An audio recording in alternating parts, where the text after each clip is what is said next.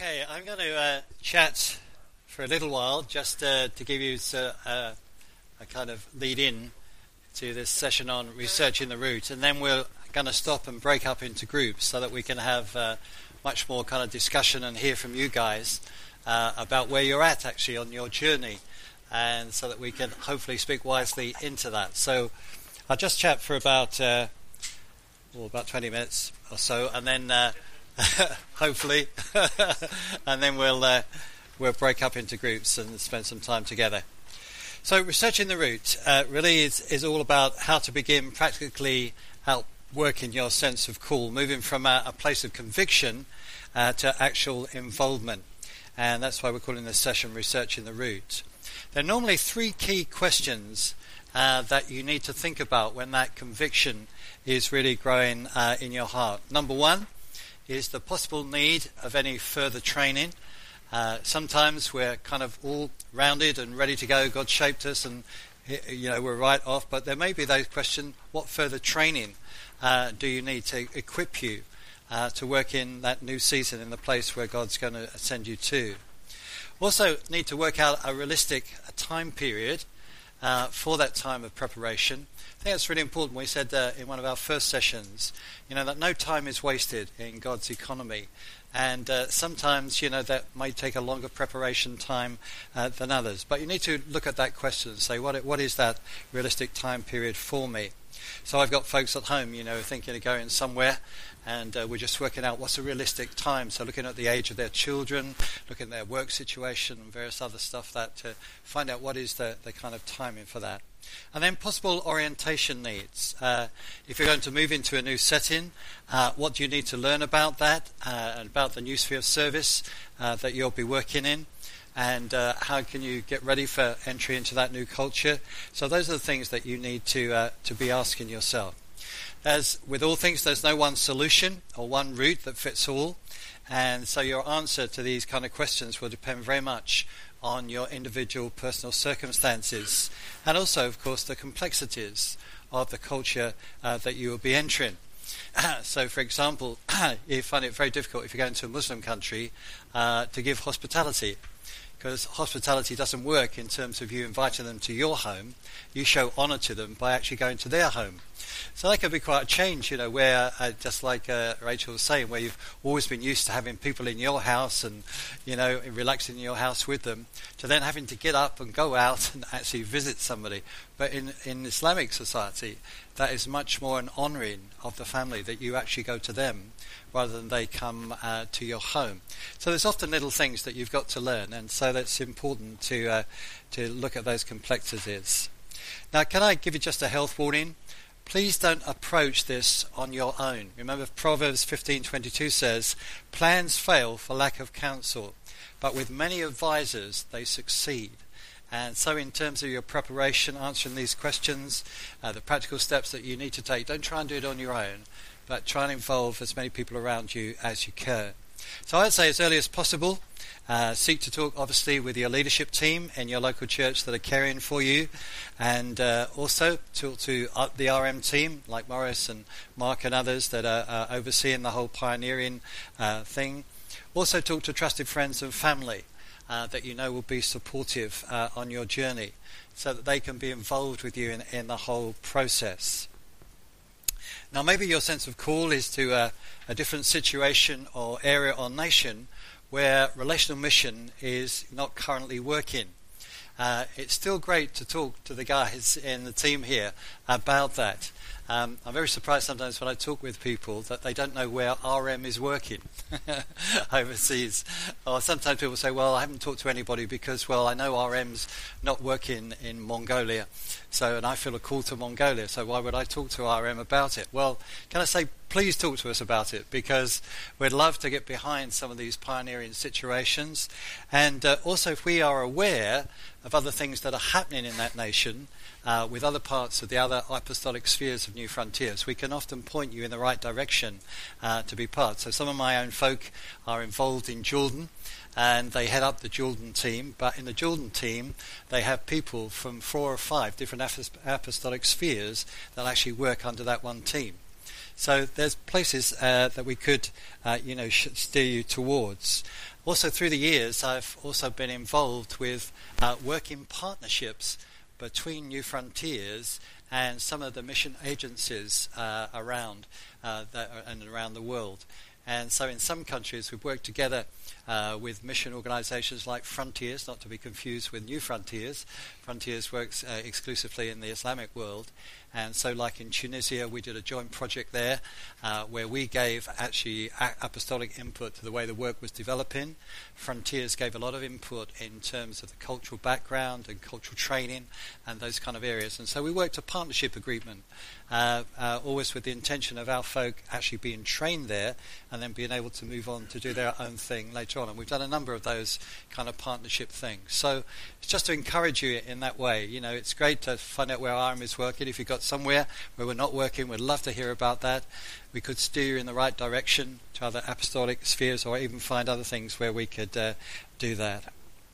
Now, let me list a few practical issues that you'll need to think about. First one, of course, is long term or short term. If you're going to go and serve God in another place, you need to answer the question Am I going long term or am I going short term? Now, definition of that, for me, and it's changed a little bit, um, uh, long term is anything of five years and over, okay? And short term is obviously two to five years. And uh, we need to look at that. And there are benefits and drawbacks uh, to you both personally and also to the work.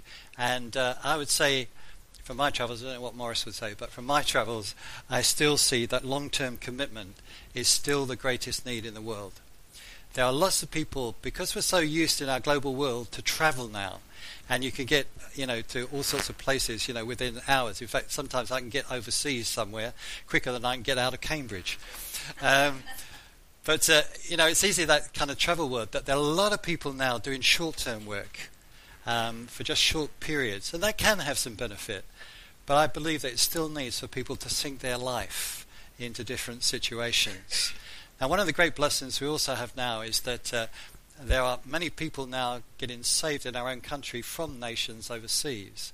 And so, one of the great blessings of that is actually being able to send them back to actually plant in their own countries. And we've recently had uh, one of the guys from the church in Salisbury, who's a Ghanaian, had been in a military trial and interested in life. It's when he came to England and joined the army here that he came back to God. He'd known, he'd made a commitment to God when he was a, a child, and then totally drifted away. And when he got back here, joined the army, and then somebody on the army base invited him to church, and uh, he came back to God. And almost from the first time he came back to God, God said to him, "I want you to go and plant a church back in your home of Ghana."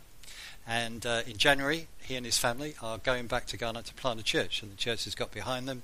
They've been preparing them for that, and that's uh, another great blessing that's going on. That ability actually to get behind people and send them back. And of course, that works. If I can put it this way, it depends on the grace of God and what God is up to. But very often, those work much quicker than a kind of expats going into the country having to learn the language, learn the culture, and all that kind of thing. So that's one thing you could be praying about in your own churches, actually, where you've got nationals from overseas, uh, how you can actually train them and see whether they can go back.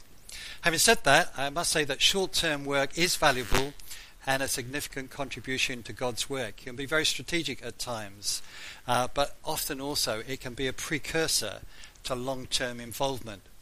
So I'm not at all against folk going for two or three years just to see how God, as, as it were, leads in that and how they cope with that. And uh, part of that tested and called. And very often it does lead on uh, to longer term. Generally speaking, if you're going to work long term in another culture, you'll need a, a, longer and more thorough period of preparation and training. That's just a, a rule by thumb, as it were. Another key factor in making your decision uh, will be actually your financial support and where that comes from. Uh, now, are very rarely these days, at least I don't find anyway, is somebody going overseas fully funded by their own church. Uh, it doesn't seem in the old days it seemed to work, but then what happened was that you just had one person that went out from one church because it took so much finance to get them out there and keep them out there. And so, for example, in my own church, where we have numbers of people overseas, there is no way uh, that we could supply, you know, 12 plus salaries, you know, um, for those folks to be full time out there. So we've had to look at different ways of funding them. But that's a thing you'll need to talk through, whether you'll be funded fully or partially by your home church uh, or by individual friends, whether you're going to support yourself by working in secular employment. And more and more folk going now, because the world is more global, uh, you can usually find jobs across the world now where you can actually support yourself uh, while you're out there by, by employment. And some kind of combination of both. There are many other financial questions that you'll need to ask. For example, things like uh, will you need to make provision for a pension? Uh, you know, eventually, either you're going to die out there, and I've got friends that are doing that. No, not that they're dying, but um, but you know they're committed long term, and they don't look at coming back to the UK at all. They're go, they're, they're going to give the rest of their life there, and they're going to they're going to die there. Uh, but there are others who will say, no, no, eventually we will probably come back to the UK. So you need to be asking those questions. Do we need to provide financially, you know, for when we uh, come back? Is there a need to provide financially for your children's present or future education? Education is a big one when you're, you're going overseas with a family, and there are many different ways uh, that you can help educate your children from homeschooling to sending them to an international school, uh, to getting them educated online. But online doesn't, uh, you know, uh, suit every child. I can remember a family in Yemen. They had three children. And two of them were tutored online in their education, but Sam, the middle one, he hated anything to do with computers and internet, so they had to homeschool him. So sometimes you have to balance that but it's an important question to ask. And uh, if you're going to put your children into an international school, uh, very often you're going to have to pay a fair whack, you know, to of money to actually have them in that school. And that's all, not always a, an easy decision. Um, can think of another uh, this uh, this family I used to work with in Tunisia, where they thought, no, we'd love our children just to be in local schools. And so they began to send their kids to the local school, only to find that they came home each day beaten because in the Islamic school that they were, or the school that they were part of in the, that Islamic country, the kids were constantly beaten if they got anything wrong. And so they thought to themselves, no, this is not the way we want our children to learn and be educated. So they had to take them out um, from that school. And so, as I say, those are, those are things that you need to work out in terms of finances. Is it better to sell up your property and use that money to fund you while you're overseas? Or is it better to uh, rent out your property if you do have property back here? Um, those things are very important. How will you invest any uh, surface, uh, surplus income um, if you do go down that way? And so often you might need not only to talk to folk in your church, you might need to take some professional advice too, to just help you think through those those kind of issues. And of course, for those of us that follow Jesus, there's always that faith uh, equation, isn't there, as well? How much we trust God uh, that He will provide for us, uh, both when we're out on uh, somewhere else in a different place, or indeed when we come back after all that time. We have to think of those those issues let me just say a place of uh, um, the place of really short-term opportunities. By that I mean uh, if you go out on a short-term team for say one or two weeks uh, to another area or nation, I would say that there are great ways actually to test your suitability to cross-cultural uh, work and also to grow as a person. There's nothing like going to another nation. actually, the longer you stay there, the better it is because if you go on short trips, you can soon put up with, you know, leaking pipes and all sorts of other things. The longer you go. But there is, I believe, some benefit in going and just seeing another culture and just getting a really taste. You can read about it, you can see it on, on films, you can listen to others. It's nothing like actually going there. Remember the first time that I, I went to a very strong Islamic country, which was Yemen. I was only there uh, for a week. I arrived at the airport, and as soon as I got out the airport uh, in the capital, uh, I was under guard. Uh, in that particular time, they were abducting Westerners, and uh, so as I travelled down country, I had to travel with armed guards uh, with me down to our team down south. And Actually, you could talk to me about that, it, but it was very different actually being in the car with the guys, you know, with the Kalashnikovs and going through the mountains and think, you know, is anyone come at any moment? You know, it just gives you a total different experience um, actually being on the ground. And uh, so I believe that even, you know, the, the short term things actually can be a good tester for you, can help you to get a real feel of what it's like to, to be and live in some of these uh, overseas countries. So I would say look out for those things. There are um, they're not up here; they're downstairs, aren't they?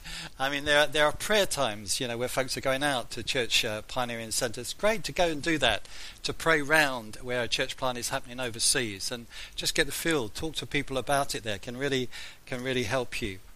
Working alongside overseas churches, reaching out across cultures, uh, gives you valuable experience. But there's also opportunities in your home country. Uh, spending time with a church that you know is working with overseas students. Many of our churches now, even in RM, uh, are working with lots of overseas students. Great to actually go and and uh, spend a weekend with them, get involved with them, ask them about what they're doing. Uh, great opportunities to, to meet folks from overseas. They're all helpful things uh, that you can do. Okay, another area you need to think about is whether you are biblically literate. Are you biblically literate? It's essential that we're all well grounded in the scriptures, that we have a good grasp of the principles of interpretation, hermeneutics. Uh, it's ever so important that we're all schooled in that. And most important, that we have a proven ability to apply the scriptures into our everyday life. Because that's what you're going to need to do when you're moving to a new situation, is to take the scriptures and then apply them into the culture contextually where, where you're at. I think I said earlier today that we all need, actually, if you're going overseas, you need to be a self feeder. Okay, that you can actually come to the Word yourself and hear God for yourself. Ever so important that you build that uh, into your life. You need to be able to share and explain God's truth to others. And uh, great little, uh, I thought what David would do with us today was great because he was giving us a way to communicate the gospel and share truth with others. It's only one method, as David said, but it's great actually to, to actually practice how to share your faith. And so, you know, being able to understand the word, but then being able to communicate to others, even if you haven't got to do it yet in a foreign language, to actually just get that confidence of, yeah, I can take something from the scripture and I can actually explain this to somebody else. And so to practice in that is, is really important. So one of the questions you need to ask yourself is could I benefit from more teaching or instruction?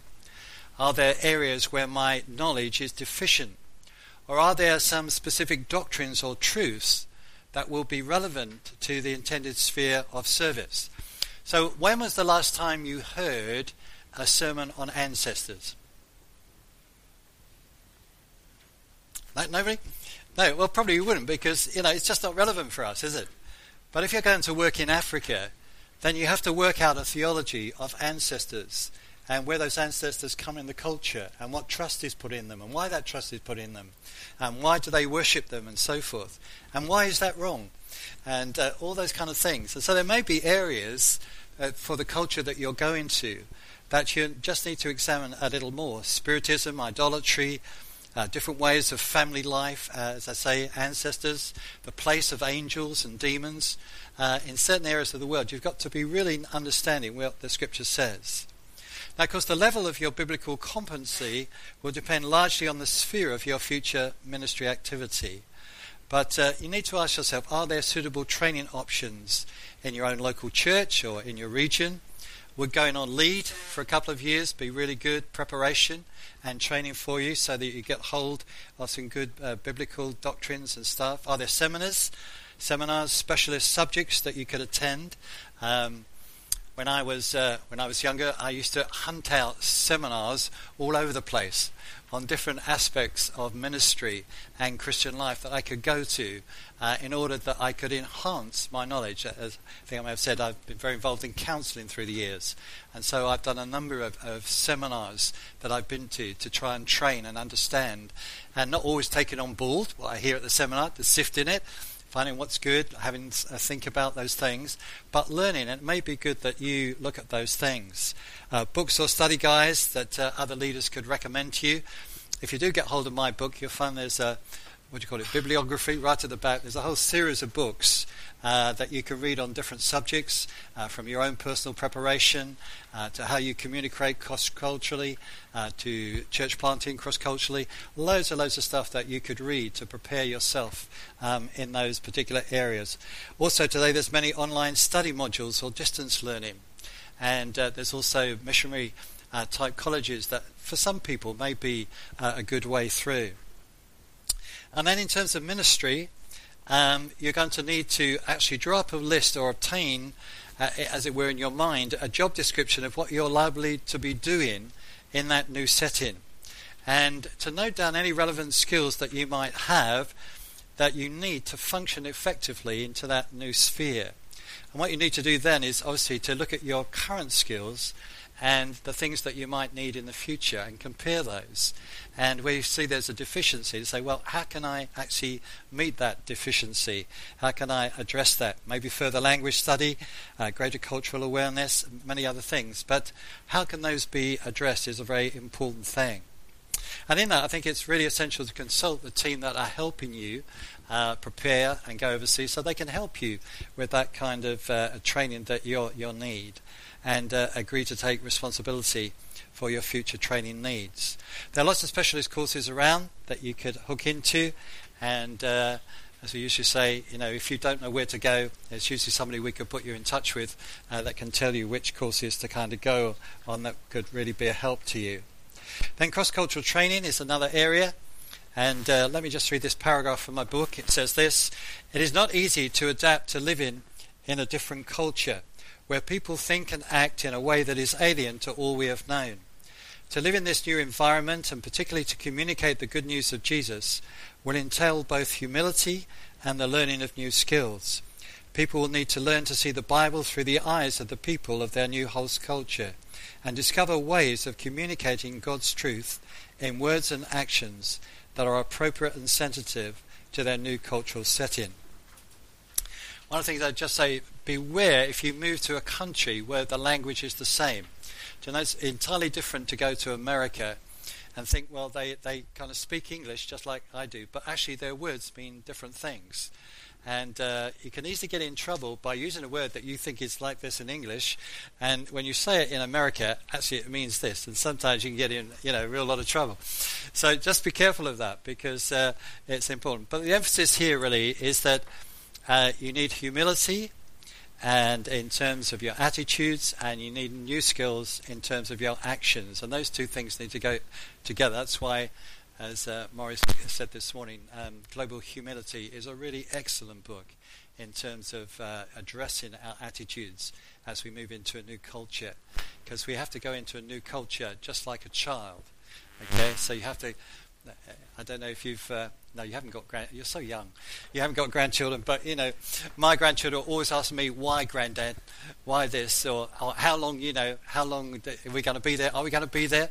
I took my grandson uh, this week, and um, we'd run out of milk. So I said, "Come, come, Charlie, come with me. You can come to the shop with me." And uh, I think every four steps, it's how much further, Grandad? How much further? You know, and kids are like that, aren't they? You know, the, the why and the who and the what questions. And when you move into a new culture, that's how you have to go in as a child. Just asking with that humility that says, "I don't know. Will you teach me?" And uh, lots we could say about that. But new skills uh, are very important. And so, again, learning cross cultural skills is very important. That's another subject for another day. But uh, you can engage in self study. Uh, lots of stuff around that you can read uh, to assist you in getting a, a good handle on, on, cultural issues. Can I say it's great to read secular things as well, like travel guides, National Geographic magazine, The New Internationalist, uh, UNICEF produces State of the Nations reports. And if you've not used it up to now, um, the great book Operation World, uh, which is a prayer guide to praying for all the nations of the world, is a really great resource uh, to be able to look up, get some kind of history on the country spiritually, see where the needs are, and that sort of thing. So lots of material that are around for that. Sometimes, again, for cross-cultural training, there are opportunities for residential training. A period of extended, more in-depth training sometimes is good, and uh, we can help and advise you how to investigate then. And then just a last couple of things life skills. uh, is another thing you'll need to look at. Depending where you're going, uh, not everywhere is like the UK. And so sometimes you've got to think about those kind of just life skills. Uh, you know, how do you do the plumbing? How do you mend a car? How do you get your next driving license? Um, you know, some countries I know of, you know, it takes a whole day uh, to go to a place to get your new driver's license because of all the bureaucracy that goes on. And sometimes there are life skills that you might need. You might need a refresher course. Uh, you might need some specific training in areas like medical care or plumbing or all sorts of things. And can I say that adult education uh, authorities often put on a lot of not only evening classes but daytime classes now in many practical skills that you might need. Depends where you're going, um, but sometimes you might have to look at just the life skills that enable you uh, to cope with everyday living. And can I say, there's also a great resource in churches with folks. I was g- glad when I was a, an elder in my church in Dorset that uh, I had two elders who were both absolutely practical. And, uh, you know, I'm one of those guys, you know, when you put the shelf on the wall, you know, it falls down, you know, or one goes down like this. You know. And so it was always lovely to, to have my, my two friends who would always come around and give me a hand, you know, in doing things or putting up new fences in the garden, all that kind of thing.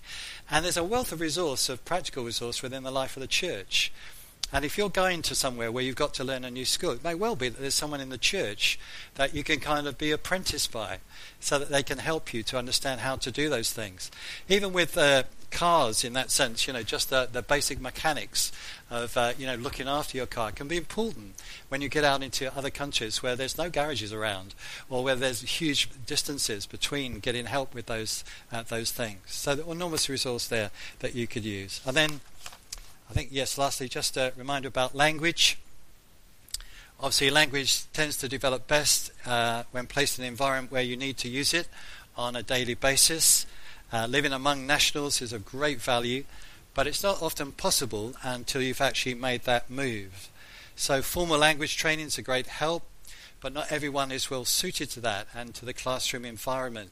So, uh, if you're not particularly gifted, uh, don't have an aptitude for learning foreign languages, that can often be very, very hard. And uh, one of the things uh, that I've, I've learned from, would you believe, the African Inland Mission is that when they send their teams these days, they send them all at the same time. They try and wait until they've got a whole team and then they send the whole team together because one of the things they've found is that people are much better at learning language when they've got others to help them. And so when they get there, there are some folk who absolutely accelerate away in the language, there are others who are really quite slow in it. But being together actually enhances their whole language learning.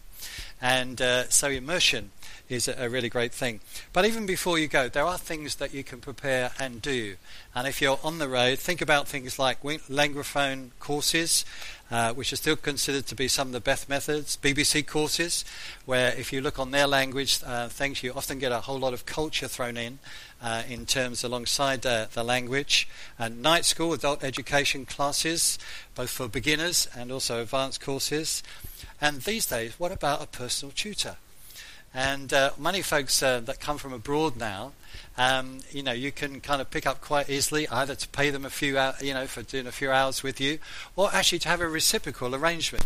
So you teach me Arabic, and I'll teach you English, and uh, so you can find that, and that's that's a great way because it's actually speaking and using the language uh, as well as learning, uh, obviously, a, a, written language at the same time. And uh, although it's possible uh, to get by in many nations today still speaking English. I'm always amazed when I travel around the world how many people, even when I get right out in the outback somewhere, and you think oh, you're in this obscure little village, and suddenly you find, you know, the guy comes towards you and he speaks to you in English. You think, how on earth have you got, you know, I've just travelled, you know, five hours on the road to get this, this obscure out the way place, and here's a guy who speaks English. But I have to say that folks overseas really love you to speak their own language. And even when you can just speak it in a few sentences or whatever, they just love you for having a try. And uh, kids are really good at helping you to learn language because they tell you when you've said the wrong thing. They're not ashamed of that, you know. Oh, they laugh at you, you know. That's not how you say that. you know what you just said? You know, you thought it was fish, but you said monkey. You know, you know, and all those things go on. You know, so kids are a real, you know, boom to to learning language in that way. But it is important because we have to understand that culture and language are linked together. And so that the way that people express themselves often has their thought processes, often contains, uh, you know, what is of value to that particular uh, culture. And so language is very, very, very important. And if you are going cross-cultural to another nation, another people group, um, then I would say language is so important. Learning the way people think, learning the way they phrase things, the way they communicate, uh, the way they understand things is very, very vital. And these are all things that you need to think about, you know, as you research the route. If you know where you're going, these are all practical areas that you need to start thinking about uh, on the way. So I think we'll leave it there.